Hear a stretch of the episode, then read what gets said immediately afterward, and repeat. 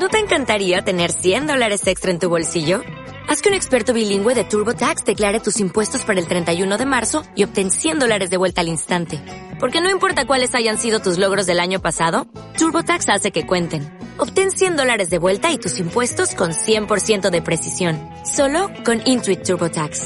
Debes declarar para el 31 de marzo. Crédito solo aplicable al costo de la presentación federal con TurboTax Full Service. Oferta sujeta a cambios o cancelación en cualquier momento.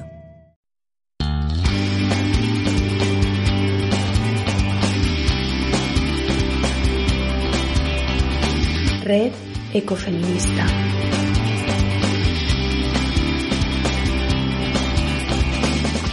Compartimos en este programa la ponencia sobre feminismo radical de los 60 impartida por Alicia Puleo dentro del seminario Historia de las Teorías Feministas, seminario organizado por la Universidad de La Laguna bajo la coordinación de Margarita Vázquez. Alicia empezará hablando de los antecedentes para describir después ese contexto en el que emerge ese feminismo radical y pasará después a hablar de algunas de las autoras más representativas, autoras como Kate Millett, Germaine Greer o Shulamith Firestone. La grabación completa, sin editar, de esta ponencia y de otras que se englobaron bajo el título Filósofas en Streaming, podéis encontrarlas en el enlace que aparece abajo en la descripción. All the good girls go to hell, 'cause even God herself has enemies, and once the water starts to rise and heaven's out of sight. El sufragismo es una cristalización de las ideas ilustradas en la forma de un movimiento, ¿no? Un movimiento que va a reclamar derechos civiles y políticos para las mujeres y que de esta forma va a tratar de corregir lo que era una contradicción inherente a las democracias modernas. El hecho de que las democracias modernas se instalan en la idea del derecho natural, de la igualdad de todos los hombres, pero sin embargo excluyen a las mujeres de la participación política y de los derechos civiles. Por lo tanto, el sufragismo va a tener que luchar alrededor de 80 años para conseguir que esa contradicción de las democracias modernas se vea resuelta de alguna manera, que no es total, pero sí que hay conquistas, como sabéis, que son muy importantes, como el derecho al voto, el derecho a estudiar, ¿eh? Que también se nos negaba, toda una serie de derechos civiles y políticos que va a conseguir el movimiento sufragista.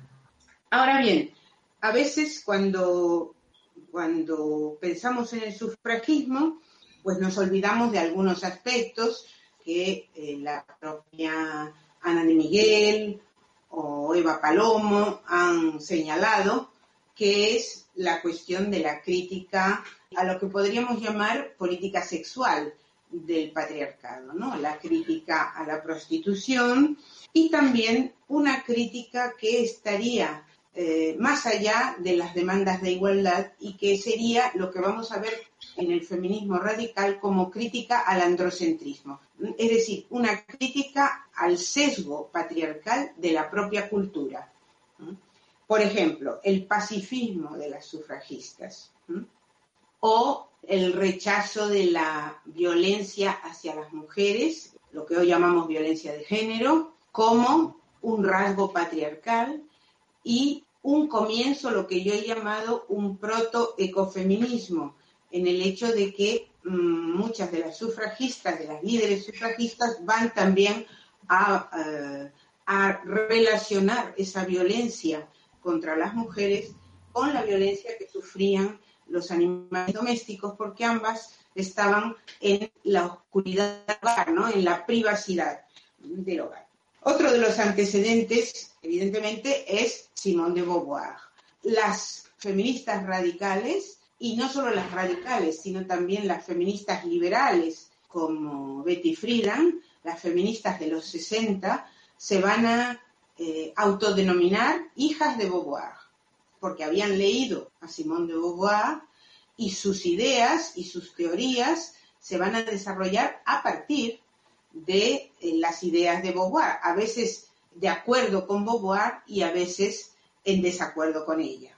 El existencialismo en el que se basa Beauvoir distingue lo que sería el ser de las cosas del ser de los humanos. El ser de las cosas corresponde a una esencia fija, es lo que es, algo es lo que es. Mientras que el ser de los seres humanos es, para el existencialismo, proyecto, hasta el punto que, por ejemplo, Jean-Paul Sartre sostiene que en el ser humano hay algo de nada, porque el ser humano es un ser que no es lo que es. ¿Qué significa esto? Si, por ejemplo, en este momento yo os preguntara quiénes sois y empezarais a definiros, la definición que daríais incluiría el pasado, ¿no? De, bueno, pues yo nací aquí, hice esto, aquello, pero también probablemente contaríais cuáles son vuestros proyectos de futuro.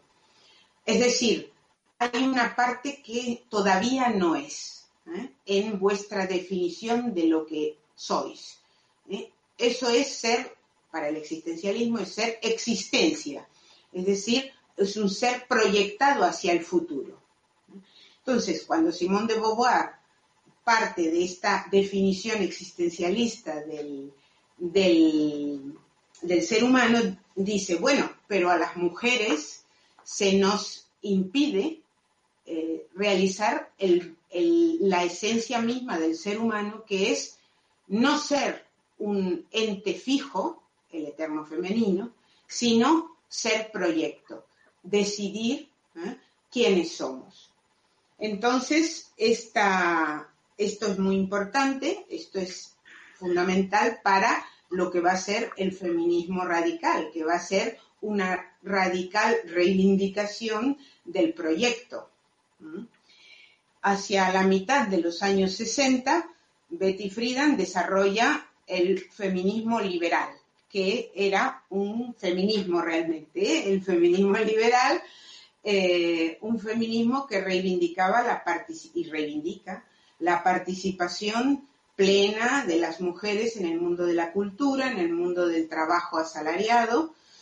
En realidad, Betty Friedan partía también de Simone de Beauvoir, es otra hija de Beauvoir, pero se va a diferenciar el feminismo radical de Betty Friedan en el hecho de que el feminismo radical va a tener una posición mucho más crítica con respecto al sistema, al sistema capitalista, al sistema social en el que surge. Mientras que Betty Friedan lo que está pidiendo es la plena participación de las mujeres y no la transformación del sistema. Bien es cierto que la plena participación también implica una transformación del sistema, pero no implica una crítica a los fundamentos económicos del sistema. Cuando Betty Friedan escribe La mística de la feminidad, está negando justamente ese eterno femenino, hace lo mismo que Beauvoir, pero lo hace de una manera mucho más accesible a un número mayor de personas, ¿no?, que pueden leerla, y se constituye en un auténtico bestseller. Entonces, este es un antecedente muy importante porque, además, Betty Friedan va a fundar NOW, National Organization for Women, que está constituido por mujeres y hombres que luchan por esa igualdad en las leyes y en la educación y en la participación cultural, laboral y política de las mujeres. Y de ahí parte de las feministas radicales van a salir de NOW, van a salir de las filas de NOW porque, entre otras razones, NOW les resultaba insuficiente, no solo porque las feministas radicales van a ser chicas jóvenes mientras estudiantes, mientras que Betty Friedan y su grupo está constituido, es un fragmento social, digamos, una composición social diferente tienen, son profesionales, en general liberales, de una edad media, muchas mujeres casadas, que viven una experiencia distinta a la experiencia de las chicas que van a constituir, de las jóvenes que van a constituir el feminismo radical. Entonces, el feminismo liberal tenía una serie de limitaciones en su política, por ejemplo, no tocaba el tema de la sexualidad, que era un tema que las feministas radicales sí querían tocar, ¿no? Entonces, se va a producir esa escisión debido a las carencias que tenía el feminismo liberal. También es cierto que el feminismo liberal, que va a continuar, no es que desaparezca porque surge el feminismo radical, el feminismo liberal se va a radicalizar gracias al feminismo radical. ¿Por qué? El hecho de que surja un feminismo radical que va a atreverse a decir cosas, ¿no?, a reivindicar libertades, por ejemplo, libertades sexuales, derecho a los anticonceptivos, derecho al aborto, todo eso que va a reivindicar el feminismo radical, finalmente Betty Friedan se va a ver obligada a incluirlo en la agenda de su propio feminismo. El contexto en el que surge el feminismo radical es también un contexto muy especial política y socialmente. Es el momento de la lucha de los afroamericanos por los derechos civiles y políticos. Y esto es muy importante para el feminismo radical. Muchas de las feministas que van a ser feministas radicales vienen del movimiento por los derechos civiles. Observad cómo se repite la historia del siglo XIX, ¿no? Porque las feministas sufragistas, o muchas de las feministas sufragistas, van a salir del movimiento por la abolición de la esclavitud. Y en el siglo XX, nuevamente vamos a tener un feminismo radical, o un feminismo radical que va a surgir de la lucha por los derechos civiles de los afroamericanos. Luego, hay que decir que la guerra de Vietnam, el hecho de que un pequeño país aparentemente haya vencido a un imperio, hizo pensar a muchos que se estaban viviendo los últimos días del capitalismo y que, por lo tanto, estaban viviendo un periodo ya de transición. Empezaron a organizarse experiencias de comunidad, o sea, gente que se iba a vivir al campo, a experimentar lo que era la vida en comunas, porque ya había un optimismo extraordinario. Se pensaba que se estaba viviendo el final de un sistema político y económico, ¿no? Que, como sabemos hoy, dio mucho más de sí que lo que se pensaba en ese momento. Es el momento también de mayo del 68, el momento de la utopía, en el sentido de imaginar mundos diferentes que llevan a dirigir la acción hacia un futuro mejor, un futuro más justo, un futuro de igualdad. Y si pensáis lo que fueron las manifestaciones de mayo del 68 en París y en otros, y en casi todas las capitales, por lo menos occidentales, lo que se veía era que la juventud se consideraba a sí misma un nuevo sujeto revolucionario. En este sentido, seguía los planteamientos de los filósofos de la Escuela de Frankfurt. En ese contexto de mayo de 68, en donde se leía en las paredes en los muros de París, por ejemplo, bajo los adoquines, la playa, que significaba que, bueno, pues que tirarle un adoquín a las fuerzas del orden significaba realizar la utopía, ¿no? Y la utopía de estar en un lugar maravilloso como puede ser la playa, ¿no? Entonces, bajo los adoquines de la playa o la imaginación al poder indican el contacto de la época con el pensamiento de la nueva izquierda, con el pensamiento de la Escuela de Frankfurt. Pensemos que Marcuse se considera uno de los pensadores básicos de ese cambio que hizo la izquierda en esos momentos. Es un cambio que va a ser determinante para entender lo que es el pensamiento de las feministas radicales, porque la ortodoxia marxista, economicista, va a ser abandonada y ya no se va a buscar solamente las causas infraestructurales de los fenómenos culturales, de los fenómenos sociales, sino que también se va a prestar atención a los aspectos, lo que hoy llamamos simbólicos, aspectos culturales, a otras formas de dominación que no son únicamente la dominación de una clase sobre otra.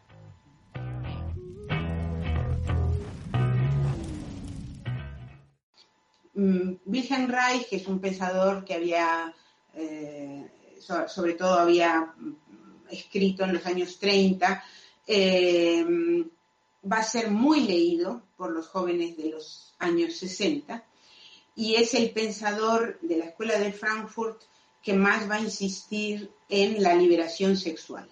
Entonces, para Wilhelm Reich, la estructura caracterial de un individuo se constituye a través de la represión sexual en el sistema capitalista patriarcal. Por lo tanto, en el sistema capitalista, los individuos están reprimidos, reprimen sus pulsiones sexuales y hay que liberarlas para que se pueda producir individuos revolucionarios. O sea que las pulsiones libidinales serían las que permitirían ese acceso a la acción revolucionaria. El contexto del pensamiento progresista, del pensamiento de izquierda, del tiempo de las feministas radicales, no es un pensamiento que se reduzca únicamente a la crítica de las relaciones económicas, sino que también admite otras formas de crítica que son más de orden cultural. Formas de crítica a la dominación, por ejemplo, a la dominación racista o a la dominación sexista.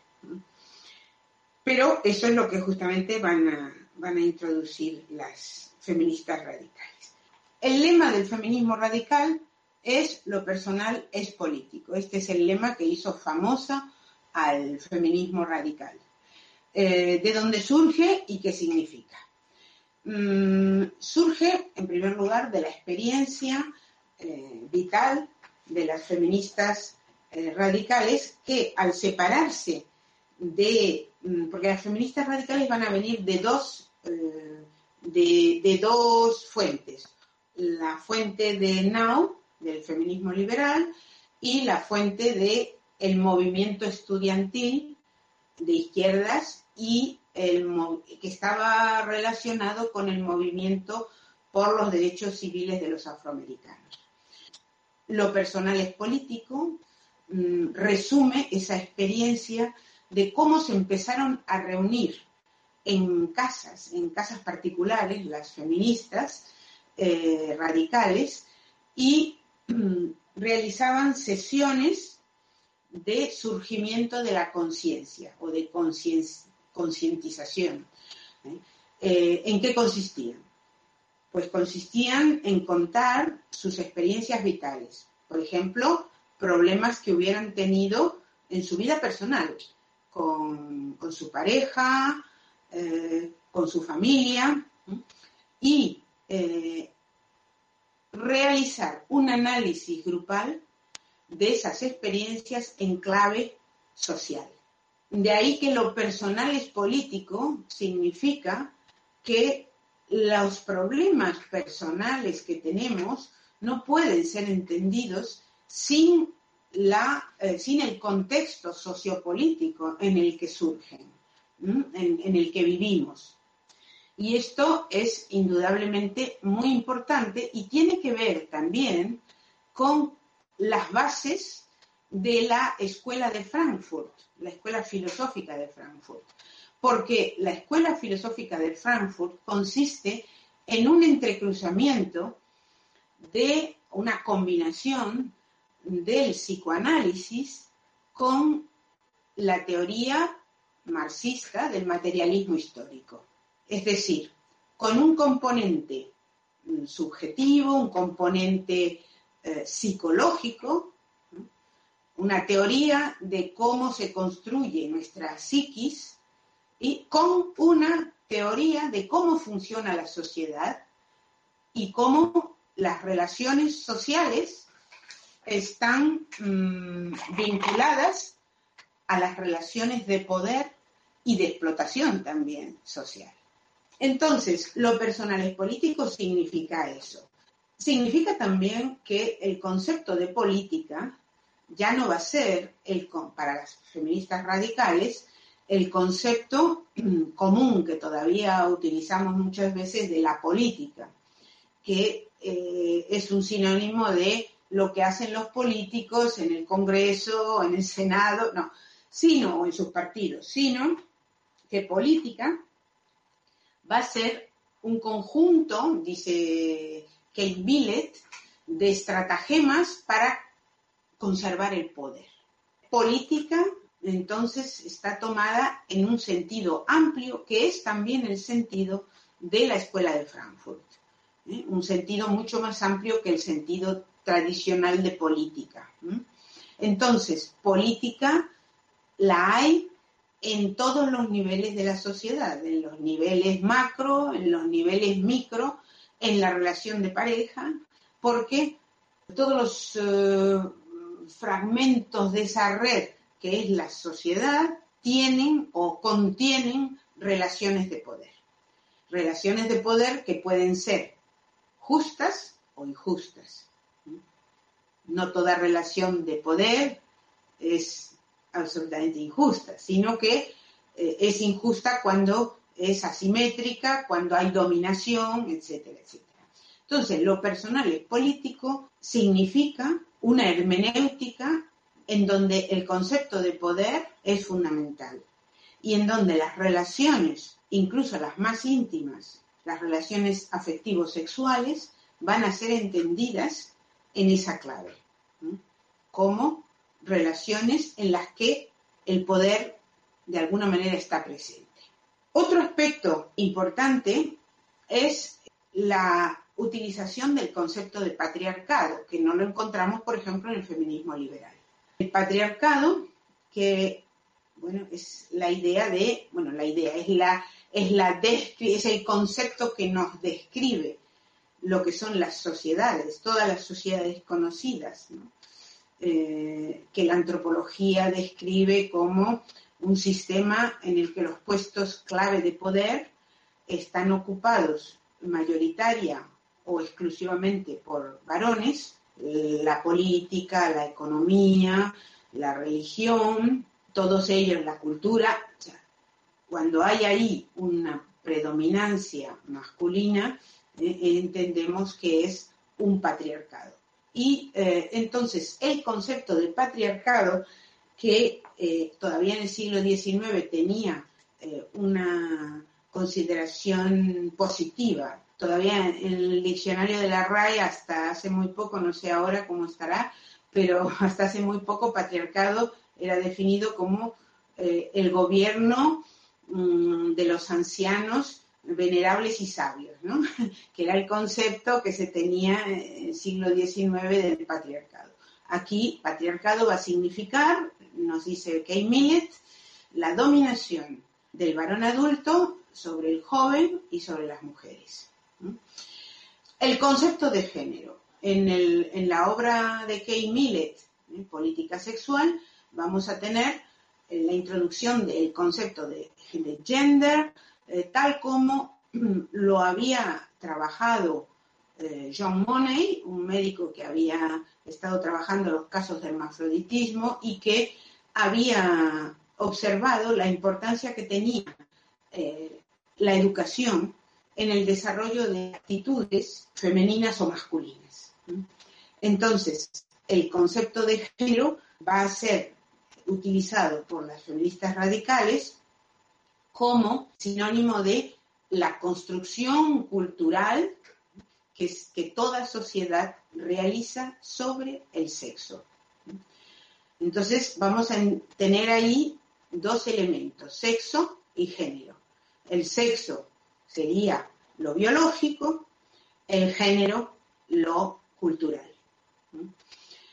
Este elemento, este concepto de género es un concepto crítico, a diferencia de lo que era anterior. O sea, para las feministas radicales, el concepto de género tiene un elemento crítico, no es meramente descriptivo, como podía ser pues en la literatura médica que rodeaba al origen del concepto.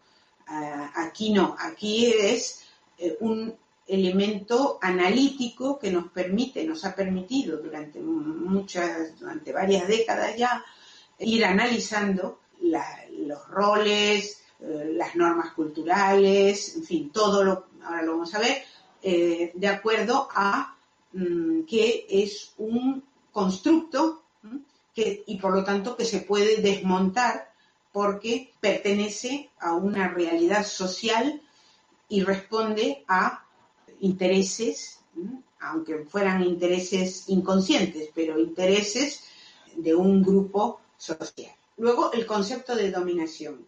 Frente a los grupos de izquierdas de los que provenían las feministas radicales y frente sobre todo al marxismo tradicional que no quería salir de esa comprensión economicista únicamente, en donde la infraestructura determinaba la superestructura, es decir, la producción económica, la forma de producción, las relaciones de producción de cada momento histórico determinaban lo que era el pensamiento de la época, la religión de la época, lo cual es cierto, pero sí, eso se absolutiza y únicamente se estudian los elementos económicos sin atender a otra cuestión y se menosprecia cualquier otra cuestión que no tenga una clave económica, entonces nuestro análisis crítico es muy limitado.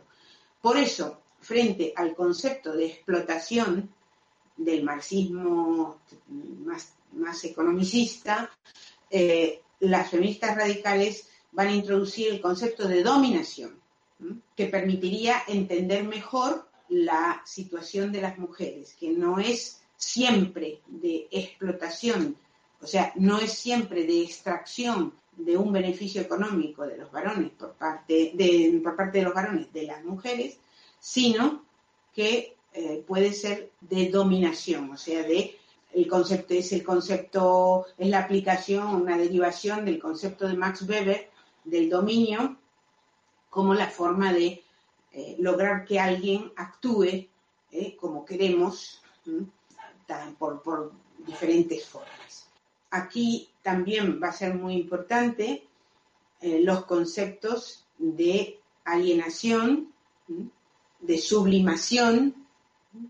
La alienación, es decir, que es un concepto marxista, el hecho de que, sobre todo tomado de Reich, ¿no? En este momento histórico, Reich se preguntaba por qué, en el momento del surgimiento del nazismo, se preguntaba por qué las masas apoyaban a Hitler en vez de buscar su propio interés, ¿no? Que no era exactamente apoyar a Hitler, ¿no? Y hacer todo un análisis en el que Reich, ¿no? En el que vincula lo económico con lo psicológico. Esta vinculación de lo económico y lo psicológico es también lo que vamos a encontrar en este concepto de dominación de las feministas radicales. La alienación, el hecho de que una persona no sea capaz de ser consciente, y aquí entra otro concepto importante junto al de alienación, el de conciencia, cómo se puede tomar conciencia de nuestros verdaderos intereses, cómo se puede tomar distancia con respecto a la forma de ver la realidad del dominante. ¿Cómo podemos hacer para ver la realidad sin verla a través de esas gafas, ¿no? De esas lentes del dominante? Y para eso, pues, interviene esa interrelación entre lo psicológico y lo sociológico y económico.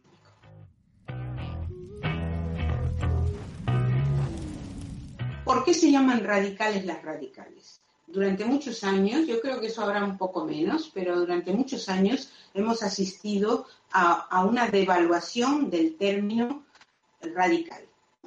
Se utilizaba mucho, el periodismo hablaba de radicales, los radicales siempre eran personas que utilizaban la violencia. Por supuesto que no es el caso de las feministas radicales, que no se llamaban radicales a sí mismas, no porque quisieran utilizar la violencia, sino porque querían ir a la raíz, que es el sentido etimológico de la palabra radical. Ir a la raíz. ¿Y dónde está la raíz de la dominación para las feministas radicales? Está en la sexualidad.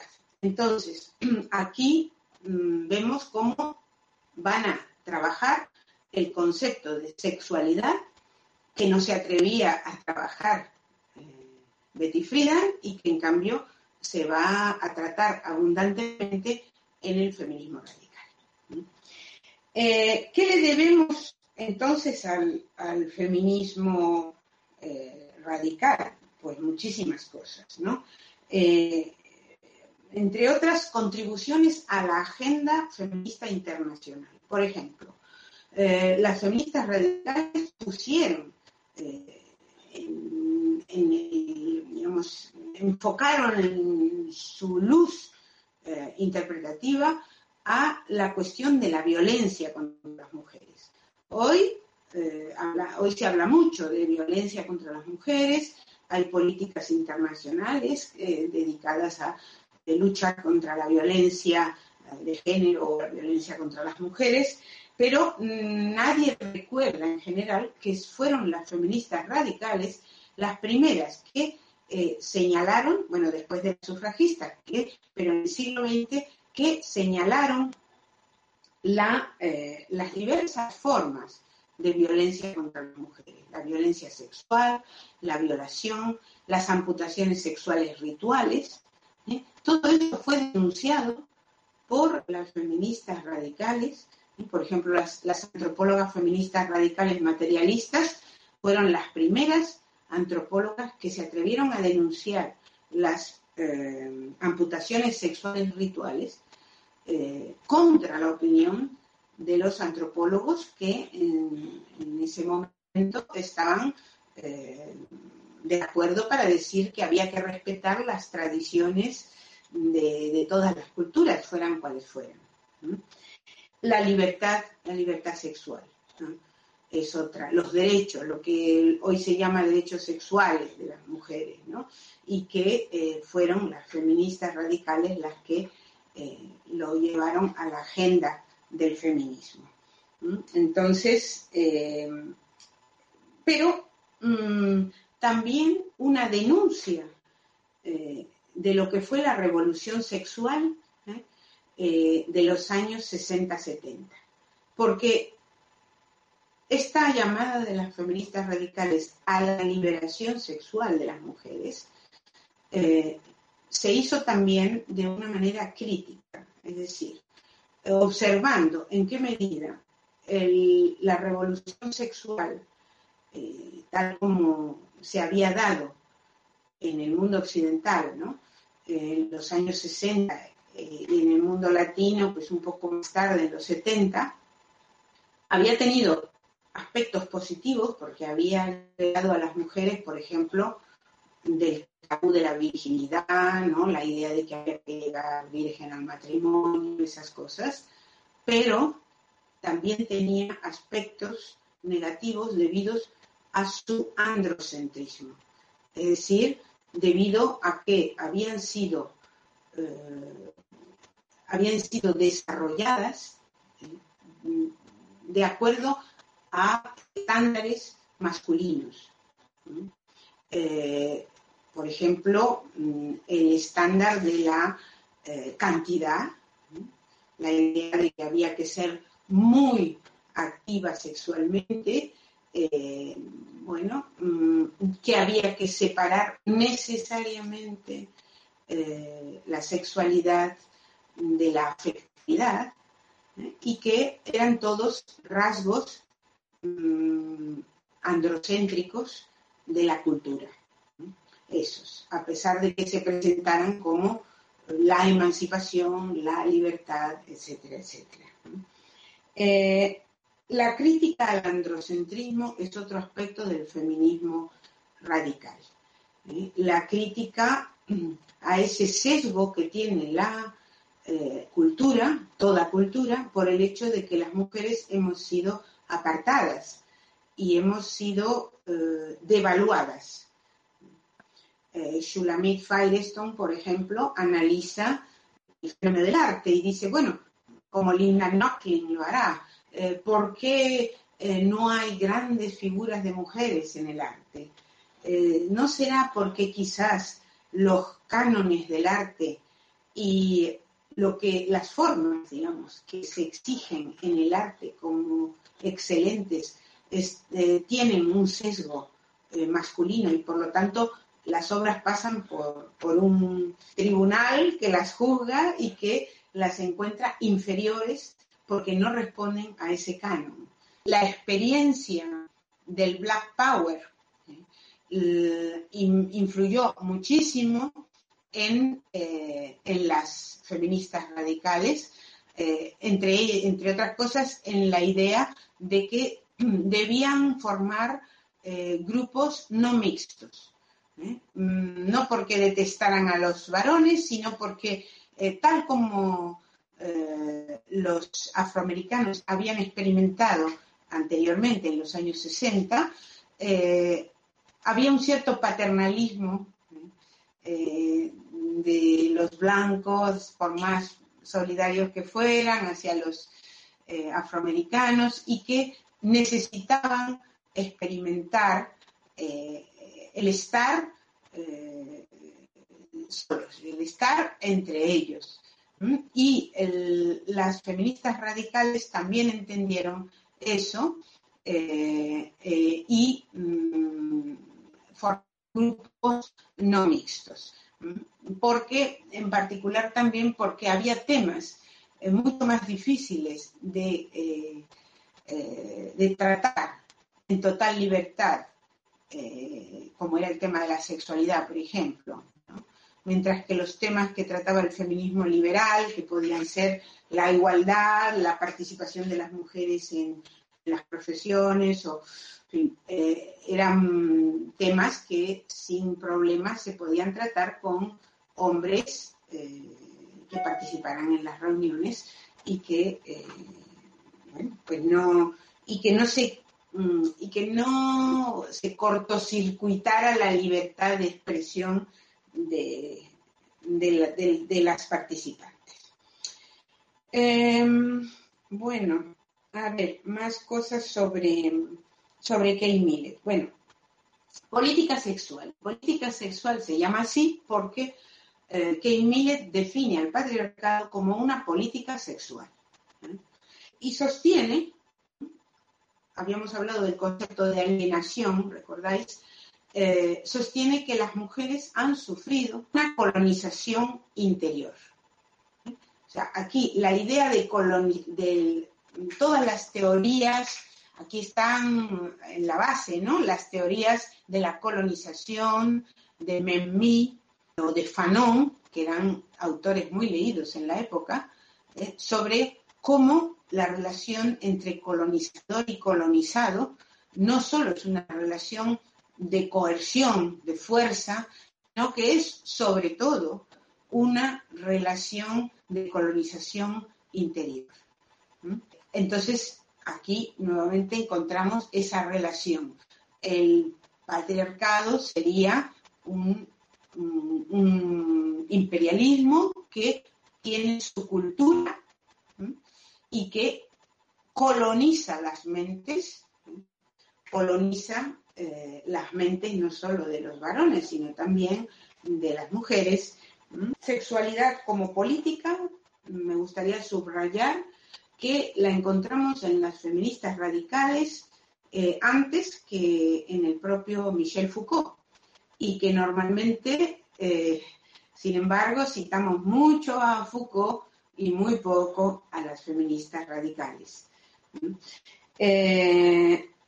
Cuando Foucault critica la hipótesis represiva, ¿no?, la idea de que la sexualidad es únicamente, es una fuerza natural que la sociedad reprime, esa hipótesis represiva para Foucault es errónea porque no muestra cómo se construye la sexualidad.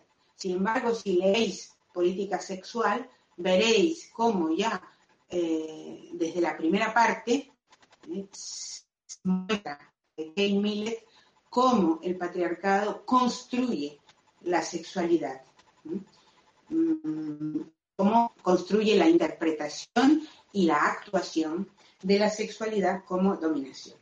Shulamith Firestone es otra de las autoras importantes. La dialéctica del sexo, bueno, pues os la recomiendo. Quizás si tuvierais que elegir, yo os recomiendo primero a Kate Millett, porque a mi juicio la dialéctica del sexo, que es una obra muy interesante, tiene partes que han envejecido, me parece, pero bueno, vosotras juzgaréis. Voy a hacer una breve referencia a algo que es al capítulo 6 de la dialéctica del sexo, que es el análisis del amor romántico, para que tengamos claro que el análisis del amor romántico no se hizo ayer, sino que se hizo en ese feminismo radical que tenemos un poco olvidado. Firestone lo va a considerar como el núcleo, el pilar de la opresión de las mujeres, y como una construcción cultural, el amor romántico, que surge una vez que se pierde el control reproductivo sobre las mujeres. El amor solamente se puede dar, y en esto coincide con Germaine Greer también, el amor solamente se puede dar entre iguales, no se puede dar cuando hay una desigualdad de estatus tan importante, ¿no?, entre hombres y mujeres. Querría sí señalar como lo último ya que las formas, a medida que va avanzando los años 70, algunas feministas radicales se van a ir interesando por el problema ecológico, y esto para hacer un lazo con lo que es la sesión del ecofeminismo, ¿no?, porque el ecofeminismo va a surgir de ese feminismo radical, va a surgir del pensamiento, por ejemplo, de Mary Daly y de la propia Firestone, que tiene la propia Firestone que termina la dialéctica del sexo con un capítulo sobre feminismo y ecología, que normalmente olvidamos, yo misma olvido, pero que dice: el movimiento feminista tiene la misión esencial de crear la aceptación cultural del nuevo equilibrio ecológico necesario para la supervivencia de la especie humana en el siglo XX. O sea que es el feminismo radical, que va a una crítica en profundidad de los valores del patriarcado, o sea, que no es un feminismo que únicamente reivindique pues un espacio en el mundo patriarcal, ¿no? Sino que es una búsqueda, una transformación en profundidad, y un feminismo que aporta conceptos fundamentales como pueden ser el de dominación, el de alienación, el concepto mismo de género o el de patriarcado. Y nada más, muchas gracias ahora por haberme escuchado. Gracias. Standing there, killing time. Can't commit to anything but a crime. Leaders on vacation, an open invitation. Animals, evidence. Pearly gates look more like a picket fence. Once you get inside, I've got friends but can't invite them. Hills burn in California. My turn to ignore ya. Don't say I didn't warn ya. All the good girls go to hell, 'cause even God herself has enemies. And once the water starts to rise, and heaven's out of sight,